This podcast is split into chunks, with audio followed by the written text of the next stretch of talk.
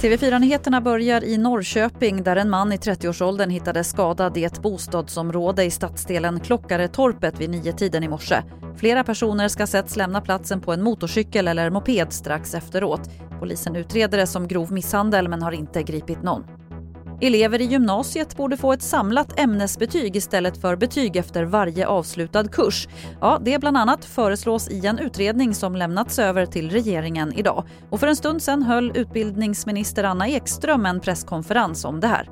Skolan behöver ett betygssystem som speglar faktiska kunskaper, som främjar och fokuserar på lärande och som uppmanar elever att anstränga sig. Eh, dagens betygssystem uppfattas av många som bestraffande. Kursbetygen bidrar till en fragmentisering av lärandet och bidrar också till att allt mer fokus sätts på betygssättning, ibland mer fokus på betygssättning än på undervisning och lärande. Och mer om det här finns på tv4play.se. Till sist kan vi berätta att ett timmertåg har rivit ner 400 meter kontaktledning i närheten av stationen i Härnösand. Och det här leder till störningar för tågen mellan Sundsvall och Umeå.